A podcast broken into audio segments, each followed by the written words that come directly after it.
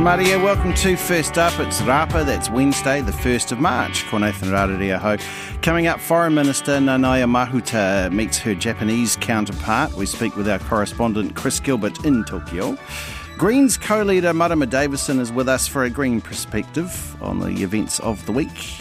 No power and no way out. 15 days after Cyclone Gabrielle, residents of a cut off Hawke's Bay settlement say they feel forgotten and almost 400 mils of rain in a day. An Northland farmer describes saving his home and his herd. They get their heads up pretty high and they go for it. It's just like a dog. They dog pedal. And they can swim some considerable distance. They've got big barrely bellies on them, you know, they're, they're very floaty.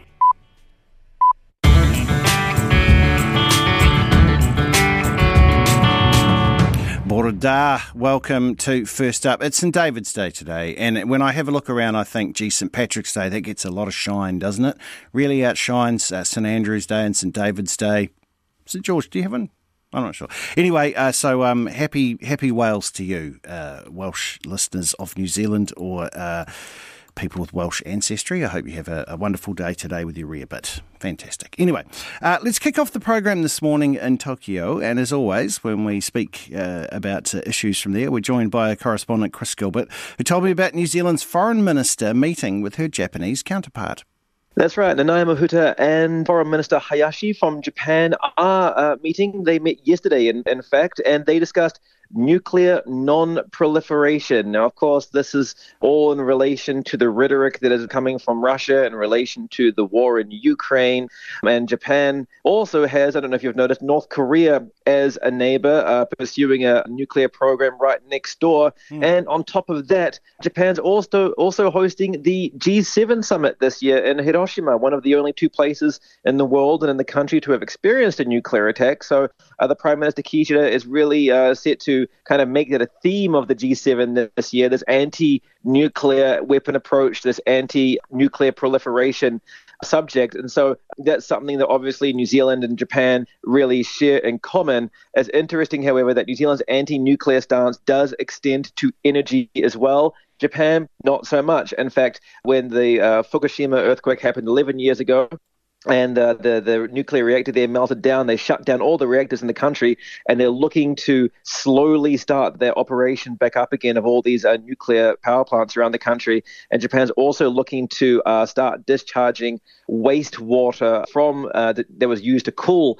uh, the Fukushima nuclear power plant into the Pacific Ocean. Mm. So I'm not sure how New Zealand feels about that with Japan. The word disarmament also came up too in this conversation, which is incredibly interesting as Japan is mostly, quote, a disarmed pacifist country, which has just ordered 500 high-tech Tomahawk missiles from the US. So the disarm, uh, talk of disarmament from Japan is very interesting, one might say, through gritted teeth. Um, and what is behind this language, some insight, is that there is a phrase that came up in uh, the talks between the foreign ministers, which is they agree to cooperate and work towards a free and open Indo Pacific. Now, you might be thinking, hmm, a free and open Indo Pacific, where have I heard that before? Well, how about literally anywhere, anytime that Japan has met with any other country? This is a phrase that Japan has invented, has been adopted in multiple defense pacts with countries like the UK, Canada, the US, South Korea, Australia, and now New Zealand. And it's when these countries kind of want to elbow each other and point towards China's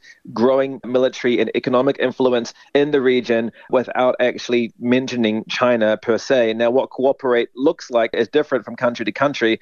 The question for New Zealand journalists when the foreign minister comes home is that will there be any kind of defense pact with Japan, and how is New Zealand going to cooperate with Japan in this, uh, I guess, mission? Is it going to uh, supply personnel, aircraft? Is it going to be part of joint war games in the future, like Australia is? Will it simply send over tax dollars? New Zealand does seem to be one or two steps behind in other countries like Australia who have signed defense pacts to do these kinds of operations with Japan.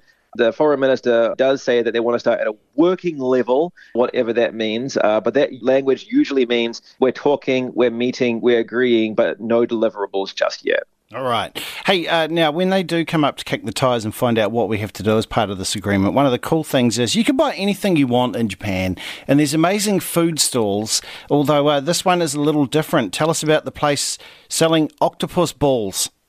That is an amazing segue, Nate, for what this story is about. Okay, so some things you need to know about this story is that in Japan, they really, really oppose illicit things, right? And that it means that means no substances whatsoever. Yes. But they love naughty things like fried foods. They love fried foods enough to look at an octopus and think, hmm, I might chop up a tentacle put it in some batter with some pickles and onions, fry the whole thing up into a spherical nugget. That is takoyaki, and it's kind of like a street food here. Okay. The last element you need to know is about a city called Nagoya. Nagoya is a place that exists between Tokyo and Kyoto. That's all you need to know about Nagoya. Actually, there's one more thing you need to know, which is that if you went to a certain takoyaki stand in Nagoya, shamed takoyaki stands throughout the country by selling cocaine on the side. Sorry? Um, apparently, octopus balls and cocaine.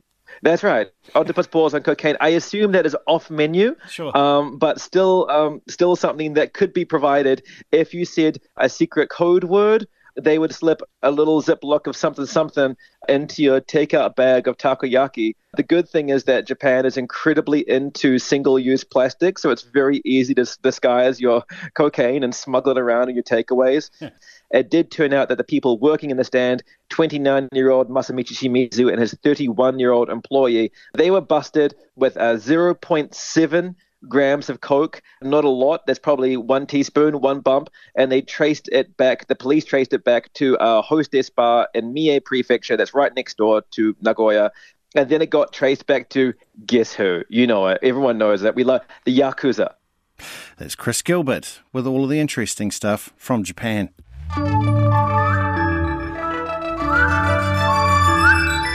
You're listening to First Up here on RNZ National with me, Nathan Rarere. Uh, exciting day for New Zealand cricket yesterday. Were you able to follow along very well? Uh, let us know. 2101. 2101. We go to our Pacific neighbours now, and I'm joined from Tonga by our correspondent Kalafi Moala. Morena Kalafi, how are you? Uh, good, thank you. Good morning. Hey, so the, the Pacific leaders met over the past week there. They welcomed Kiribati back into the fold. Tell us about that. Yes, uh, it's a very significant uh, retreat that took place in Fiji last week, and all the Pacific leaders were there. Uh, very important to welcome Kiribati back because in July last year they broke out of the retreat And they had expressed discontentment uh, because of the appointment of the Secretary General. Apparently, there has been an agreement that it would uh, rotate between Melanesia uh, and Polynesia and Micronesia. And it was Micronesia's turn. But then, uh, former Prime Minister Henry Puna of uh, Cook Islands was appointed. Anyway, I think they have sorted that out, and uh, Kiribati is back uh, with the forum and there is a push for greater unity. Now you mentioned there about Henry Puna, how un, you know unpopular it was with them, but now there's a new Secretary General uh, there. Tell us about Baron Waqa. Yes, Baron uh, Waqa uh, himself, former president of Nauru. Uh, he's going to be, be the new Secretary General beginning in 2024. He's a very controversial figure uh, because he famously clashed with a Chinese diplomat, accused Beijing of bullying the smaller countries of the Pacific. Uh, but uh, anyway, Micronesia has uh, endorsed fully his leadership.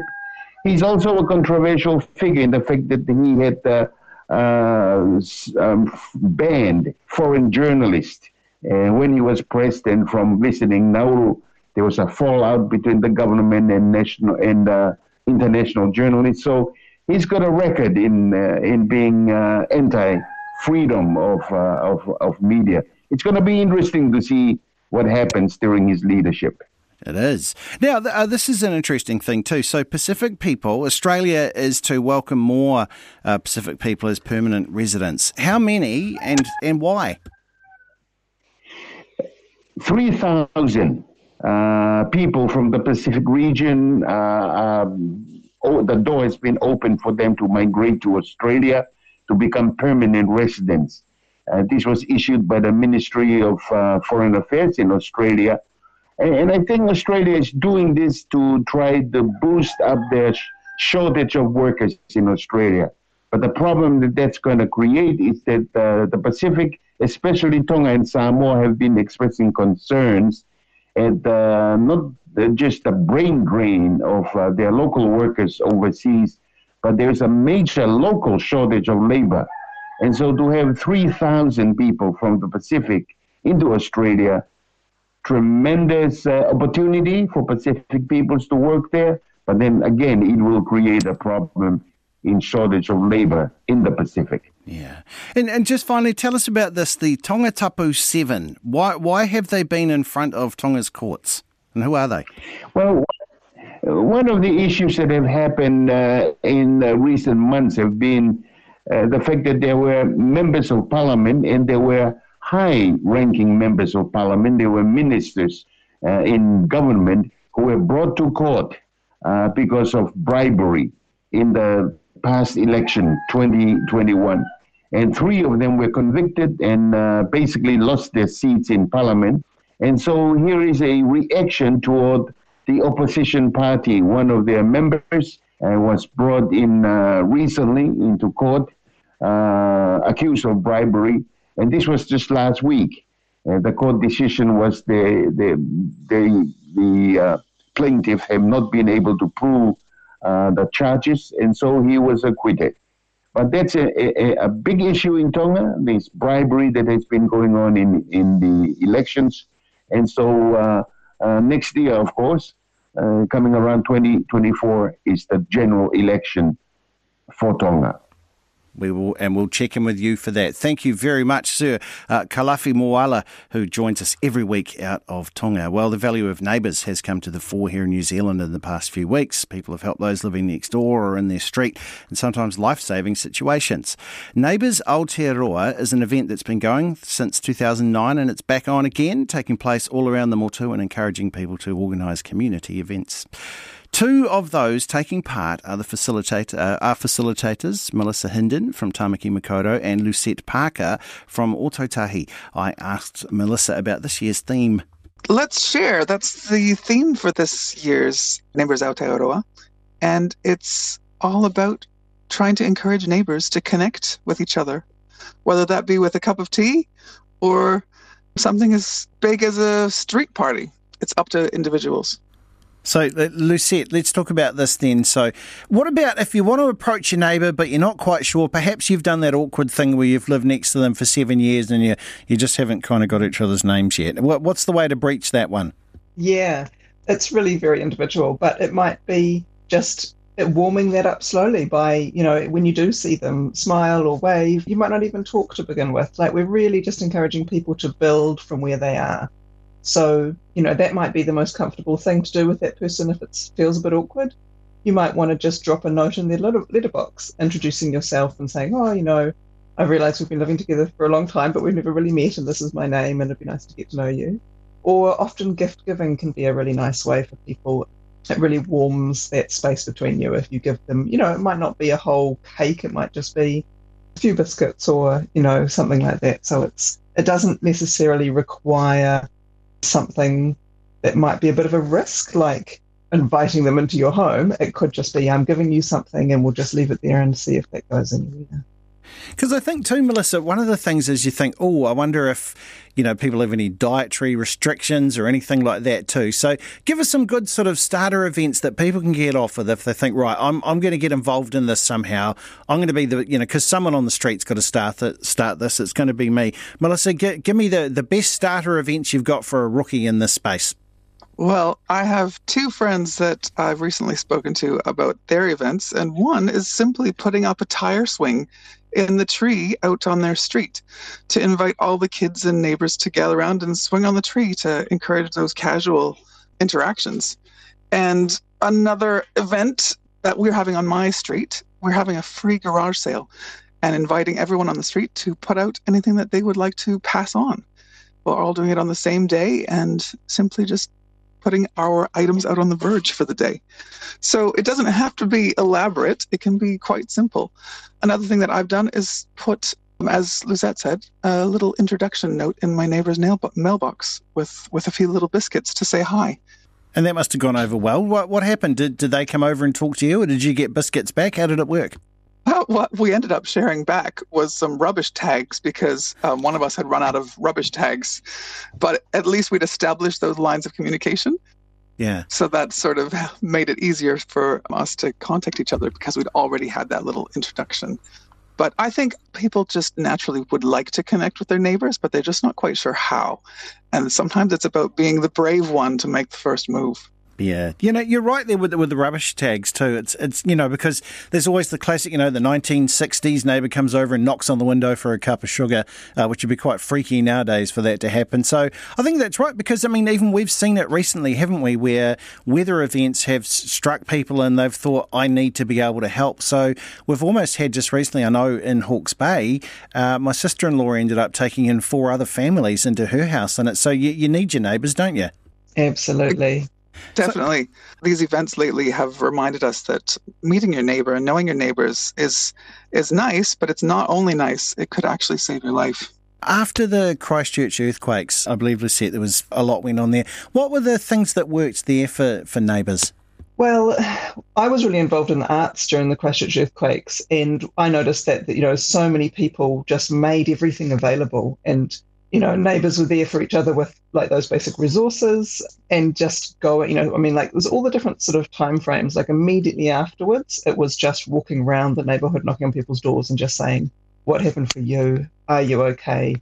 What do you need? You know? And then as time went on, it was, Can we help look after your kids a bit? Can we keep people active in their community? Like, just a, such a wide range of things. So, Lisette, tell me this. Uh, I've heard this now. I'm thinking oh, this might be quite good. Is there a website I can go to, or is there somewhere I could, you know, jump on just to get inspired a little bit more? Because you know, sometimes inspiration needs an extra push. Aye, we have uh, neighboursaotearoa.nz. And yep, there are ideas there. We've also got resource packs. So there's little packs about how to plan and put on your project. They've also got printable resources. So if you want something, you can just print out and write a little bit on to put in your neighbour's letterbox. That's all there. Ideas about events, and you can also go to the page that shows the events that people have already registered. So there's a huge range there. I just found out about the sport of kabaddi because I was the person uploading those onto the website over the weekend and going, okay, somebody's having a game of kabaddi. What is that? You know? So the real range of things happening. It's uh, Lucette Parker and Melissa Hinden, felicit- uh, felicitators of Neighbours Aotearoa. Just um, stretch before you do some kabaddi. There you are. And that's on uh, this month in your neighbourhood. It's 23 past five. I'm Nathan Rarere here at First Up on RNZ National. Coming up, Green Party co-leader Marama Davidson, and also we're going to speak to the residents of a little Hawke's Bay settlement who feel like they've been forgotten.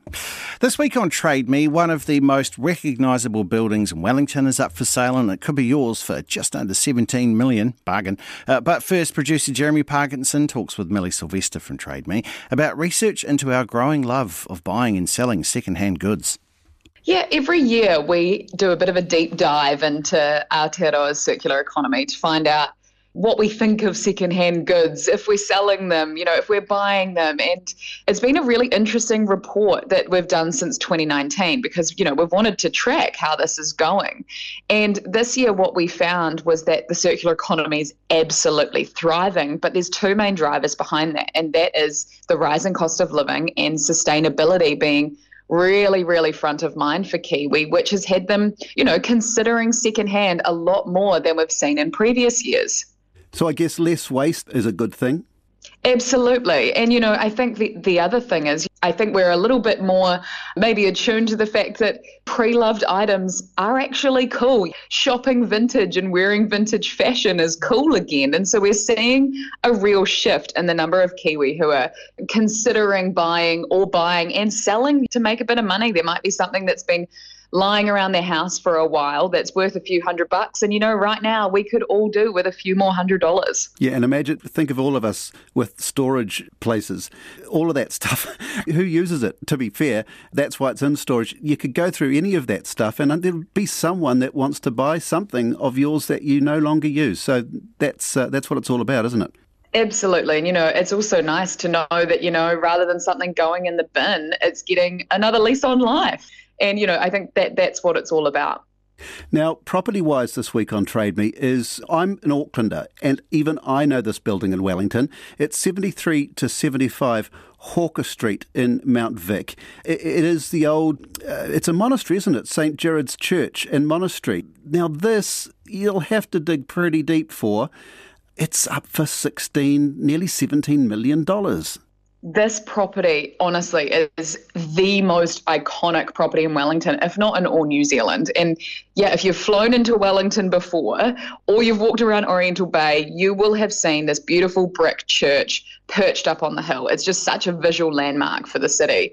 And, you know, it, has been sitting there overseeing all of Wellington Central City for well over 100 years. And now the church and the monastery have gone up for sale.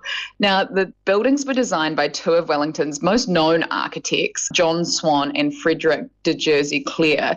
And although the, the two buildings were kind of built two decades apart, the kind of Gothic revival detailing that you'd expect really actually complements each other so well. And you would never know that they were built with a bit of a gap in between them them. Now, honestly, this the views from these images and from the, where this property is are absolutely breathtaking, and it has to be the best views of Wellington City. And now I know from what I've even heard that there had been rumours about what was going to become of this church for for quite a few years. Most recently, I heard that it was going to become a hotel, uh, but obviously, being a heritage building, I think there will be some limitations with what you can do with this particular property. But with an RV of 17 million, you know, you really are going to have to dig deep or perhaps maybe, you know, get a few friends to go in together and this could become, you know, your mansion on the hill. Who knows? But it's going to be very interesting to see what will become of this absolute iconic landmark because it is spectacular and really cool to see it on site. And if you're into African animals at all, you can bid on the opportunity to hang out with Auckland zoos ungulates there, the giraffes, the zebras, those kind of things. There's also an ostrich or two in there, isn't there? Yes, there is. So Auckland Zoo do such an amazing job at, you know, I guess raising money. And they often do this by allowing Kiwi to go along and kind of, you know, meet and feed and, and hang out with all of these amazing different species of animals. So this one is obviously to hang out with, yeah, ostrich and giraffe and, and feed them and I guess learn about their fascinating quirks and, and personalities and also, you know, all the mahi that goes on behind the scenes to, to keep these guys safe. It's a very cool opportunity for you and for friends. You get to hang out at Auckland Zoo for the morning. You get to go in behind the scenes, get a bit down and dirty with it, and you know, feed all these amazing animals. So the bid is currently at a thousand dollars. This one closes on Thursday at eight pm. Um, but really cool for those animal lovers out there who also want to, you know, raise some money for conservation. Mm, it's Millie Silvester there from Trade Me.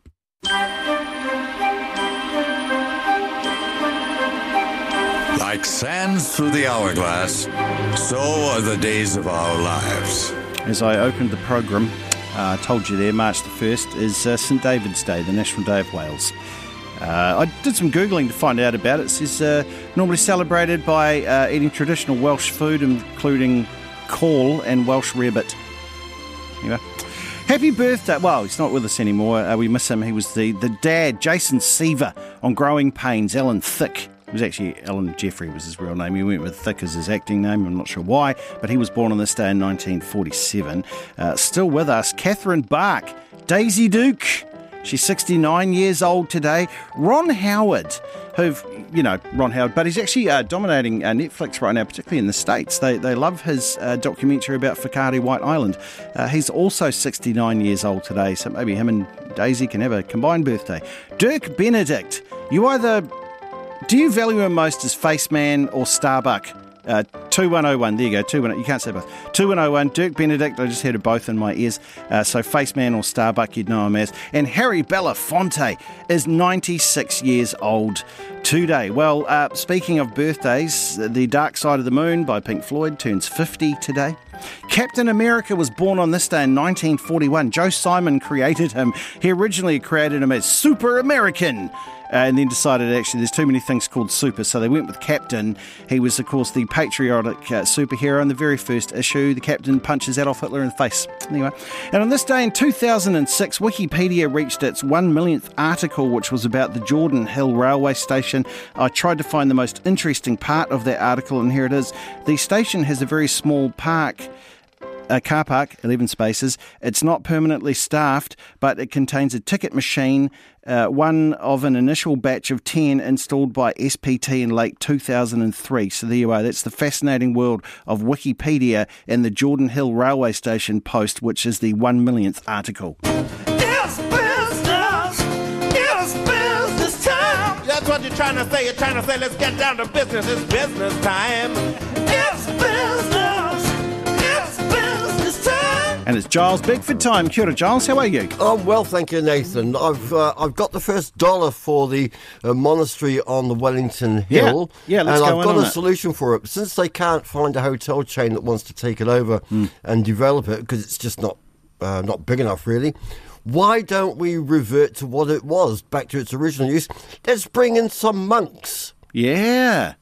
Right, make them, I won't say a tourist attraction, but look, there's bound to be a pile of monks somewhere in the world that want a monastery. Some of that Trappist Belgian beer is very nice. You, you- I, I think you've got an ulterior motive there. Never Yeah, mind. always Speaking of economies. ulterior motives, Yes, um, yes, yes. Our topic this morning is credit, and the fact is we're getting deeper into debt, uh, and and that's a worry. We're getting back into levels not seen before uh, the pandemic. So, latest numbers from the credit bureau Centrix shows about 12% uh, of us uh, were in arrears uh, in our debt uh, in January. It's about 430 odd thousand people. Uh, and the really worrying one is the number of households behind on mortgage payments. And that's risen to its highest level in nearly three years. Uh, it's risen by uh, 20 odd percent in the past year alone. So, you know, we were thinking it was quite good. People can cope with rising interest rates, but it's probably, you know, now the pinches, the rubber's really starting to hit the road. They're really starting to feel the pinch in household budgets. Uh, and the one saving grace, if one can say that, is that uh, people have jobs by and large. We have full employment. That's always a bit of a buffer, but you know we have to reckon that it's going to get a bit tougher as the Reserve Bank keeps raising interest rates. that pinch will keep going on. But if the starting point is feeding yourself, that's really expensive. Like it's taking up so much more of what you you know of what your household of what your take home pay used to be. I think it, it all starts there. Food inflation uh, Yeah. for the past year was what 10, 11%, perhaps a little bit higher, uh, and it will not come down given the latest, the latest weather events which have affected production. Uh, undoubtedly, of course, prices will go up. So, uh, at least we haven't. One thing I'm thankful about, we haven't got to the absurd thing as they have in Britain when they're saying, "Well, you can't get you know, a lot of vegetables, so just eat turnips." Eat or a turnip. Eat your turnips, you know. right, thank the first person who says that in this country. I think we should have a public campaign to hound them out. Just s- send them to Scotland somewhere like that. But Or, or we'll buy a big big ex monastery and we'll just lock them in there. Yeah, that's that? right. Okay. And in your uh, question about, uh, I think it's Starbuck for Mr. Bogart. oh, really? A bit, yeah, Battlestar Galactica. It was good, Yeah. wasn't it? That one. Underrated well, I don't know. It's it's really cheesy. I mean, there are replays on it at the moment, but Yeah, but the Cylons were very cool. oh yeah, Uh, yeah. When when we would come back from Napier and I was a kid, I used to sit in the back in the middle on purpose because I felt like I was in one of those Cylon ships while just like the dad were Borg, driving just like the Borgs were pretty cool actually Yeah. uh, on Star Trek. with the jobs going. Thank Let's you not very go much. there. No. All right, all right. it. Cheers. Take care. Yeah, Giles Beckford there from the business team on Morning Report this morning at ten to seven. Um, Cylon's cooler than Stormtroopers. I think they'd win them one in a fight. There you go. Um, unarmed.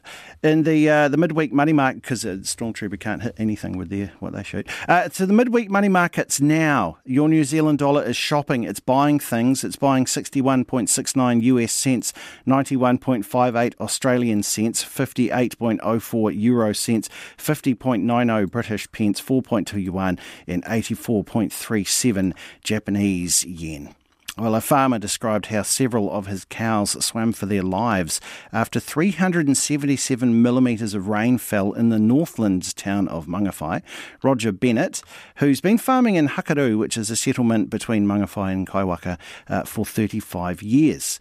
Uh, his local rain gauge recorded 377 mils of rain from Friday, uh, from midday on Friday until 9 p.m., with a whopping 280 millimetres falling in, in just three hours of that. Roger, Roger told our reporter Leonard Powell how he saved his herd and his house. I just pulled my motorbike out of a swamp that jumped in front of me. How's that for an act of stupidity? I'm driving along, looking at animals, looking at fences, looking at debris, and drove straight into a bloody swamp. Never mind. You can't blame Roger Bennett for being a little distracted.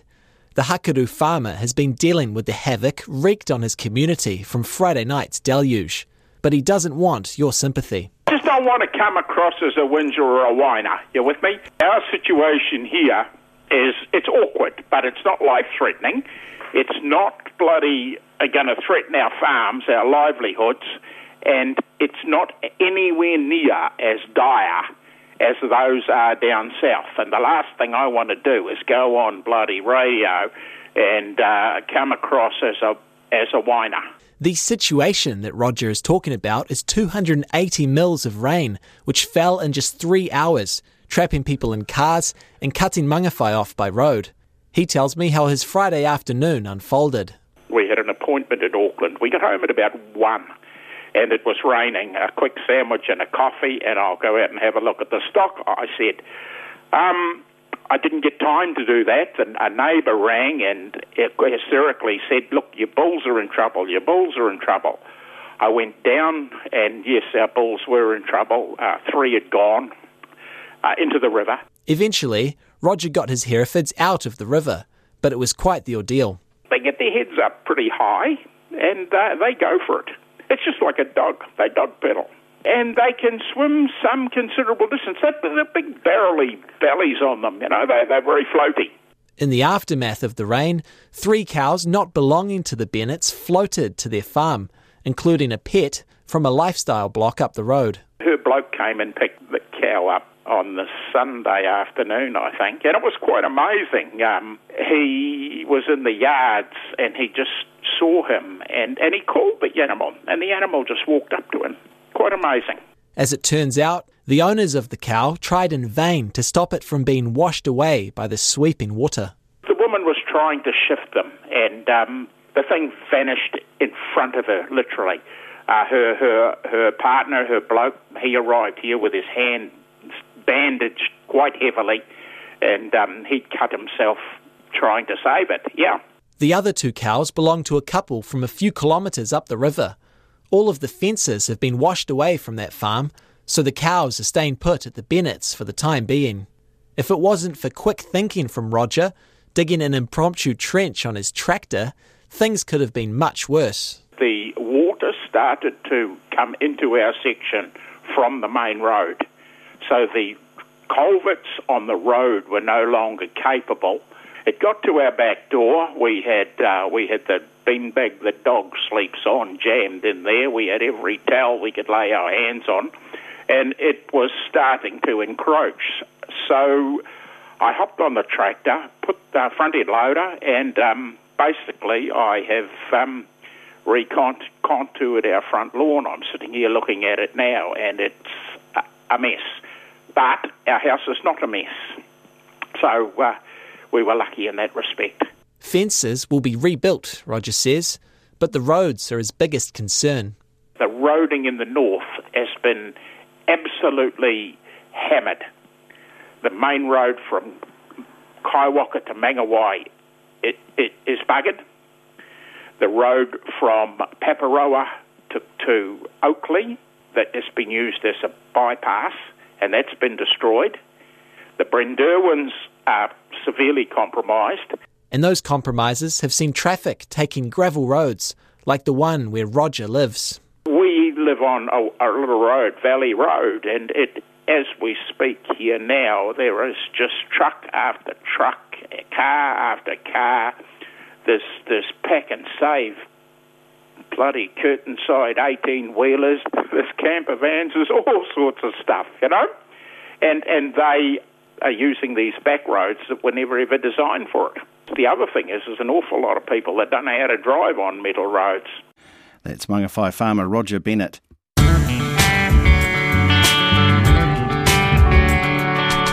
Someone's messaged in, Nathan, I thought you'd be talking about the cricket today. I'd love to. I'd love to. How about that? What a comeback. Um, but I'll do that later. Uh, look, it's uh, just we're heading towards six o'clock here. Uh, between now and the end of the first up program this morning, we're going to hear from a resident of this settlement, uh, a small town in uh, Hawke's Bay called Tūtira, uh, where they've been cut off, and boy, they are they're really desperate for some attention there. So we'll definitely bring it to them.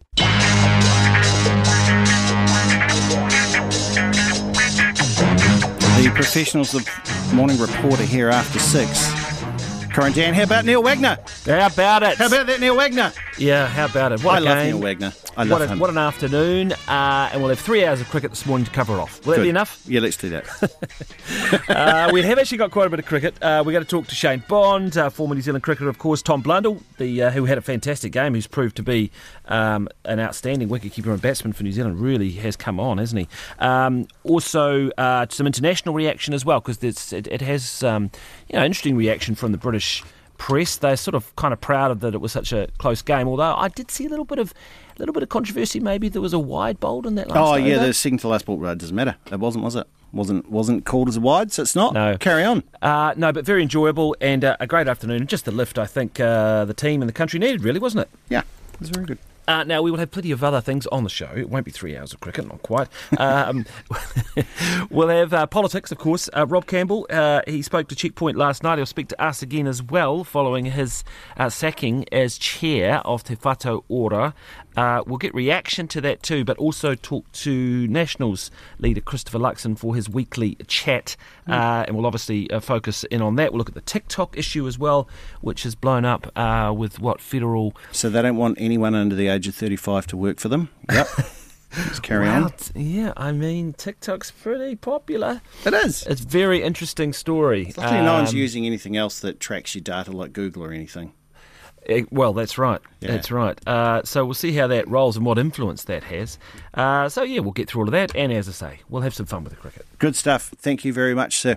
There is uh, Corin Dann and Kim Hill up after six. Well, the rural area around Tūtira, you know, around uh, Lake Tūtira, there north of Napier, remains extremely isolated. Uh, that's more than two weeks after Cyclone Gabrielle. So the farming community has been doing what it can to help those in need and clear up that sea of wreckage left in its wake, but they badly need help. Our producer Matthew Tunison spoke with Tūtira farmer Chloe Hill, who said they're starting to feel forgotten. we woke up in the morning and we all sort of ventured outside and we were like, okay, there's a few trees down. And then we kind of looked around and we were like, oh my God, there's like just mountains missing. And then we looked some more and we lost dams and all our culverts had blown out. Basic access on farms has just been wiped out. Gorge tracks are gone, culverts are gone. Like anything that was like a steep to medium hillside has slipped away and just taken out fences. Um, there's a lot of obviously stuff from forestry, which is definitely an issue. And the silt is just everywhere. Sheep and beef farmer Chloe Hill is among those largely stranded in the 25 kilometres or so around State Highway 2 between the washed out Waikare Bridge to the north and to the south where the state highway was washed out at the Devil's Elbow. Defence Force choppers and a few private helicopter operators have made it in with much needed supplies such as fuel for the generators, providing people with limited power, and locals have been working tirelessly to support their neighbours. But as the days turn to weeks, people are wondering where's the help? There is an absolute crisis in, in the farming community here right now, which I don't really understand why that has been so downplayed. And obviously, I feel like 15 days on, people are just slowly going, oh, yep, they've got it covered. Like as time goes on, everyone kind of just walks away and there's less support. But actually, right now is when we need the support most. The community has also been struck by tragedy. Local woman Shona Wilson died in a major landslip, after which her partner Bill spent hours trying to dig her out. We're heartbroken for their family, a big family in this community, and, and they're a lovely bunch of people. Yeah, I mean, I don't even know what to say, to be honest. Um, we're just really heartbroken for their family and send lots of love and support to them at this time. In the area, Putorino residents have set up a community hub at the local fire station. Tūtira locals are meeting at the school, and the Waikawa community has been gathering at the town hall. There's a community day planned for this afternoon where people from throughout the affected area will get together and take stock of their collective situation. But it's clear the community's needs are varied, complex, and considerable. The thing we're struggling with is um, definitely the farming side. We've got animal welfare issues, we've got roading issues, which obviously affect the community as well. We've obviously got a lot of people have got no fencing left on their farms at all. Water systems are gone, so obviously, as much as this rain isn't really welcomed right now, if we were back to 30 degrees, you know, in hot sunny days like we had last week, there's definitely a big stress point there with people wondering what the heck they're going to do when we've got no water systems and no troughs left and like all of that kind of stuff. Like infrastructure has been wiped out.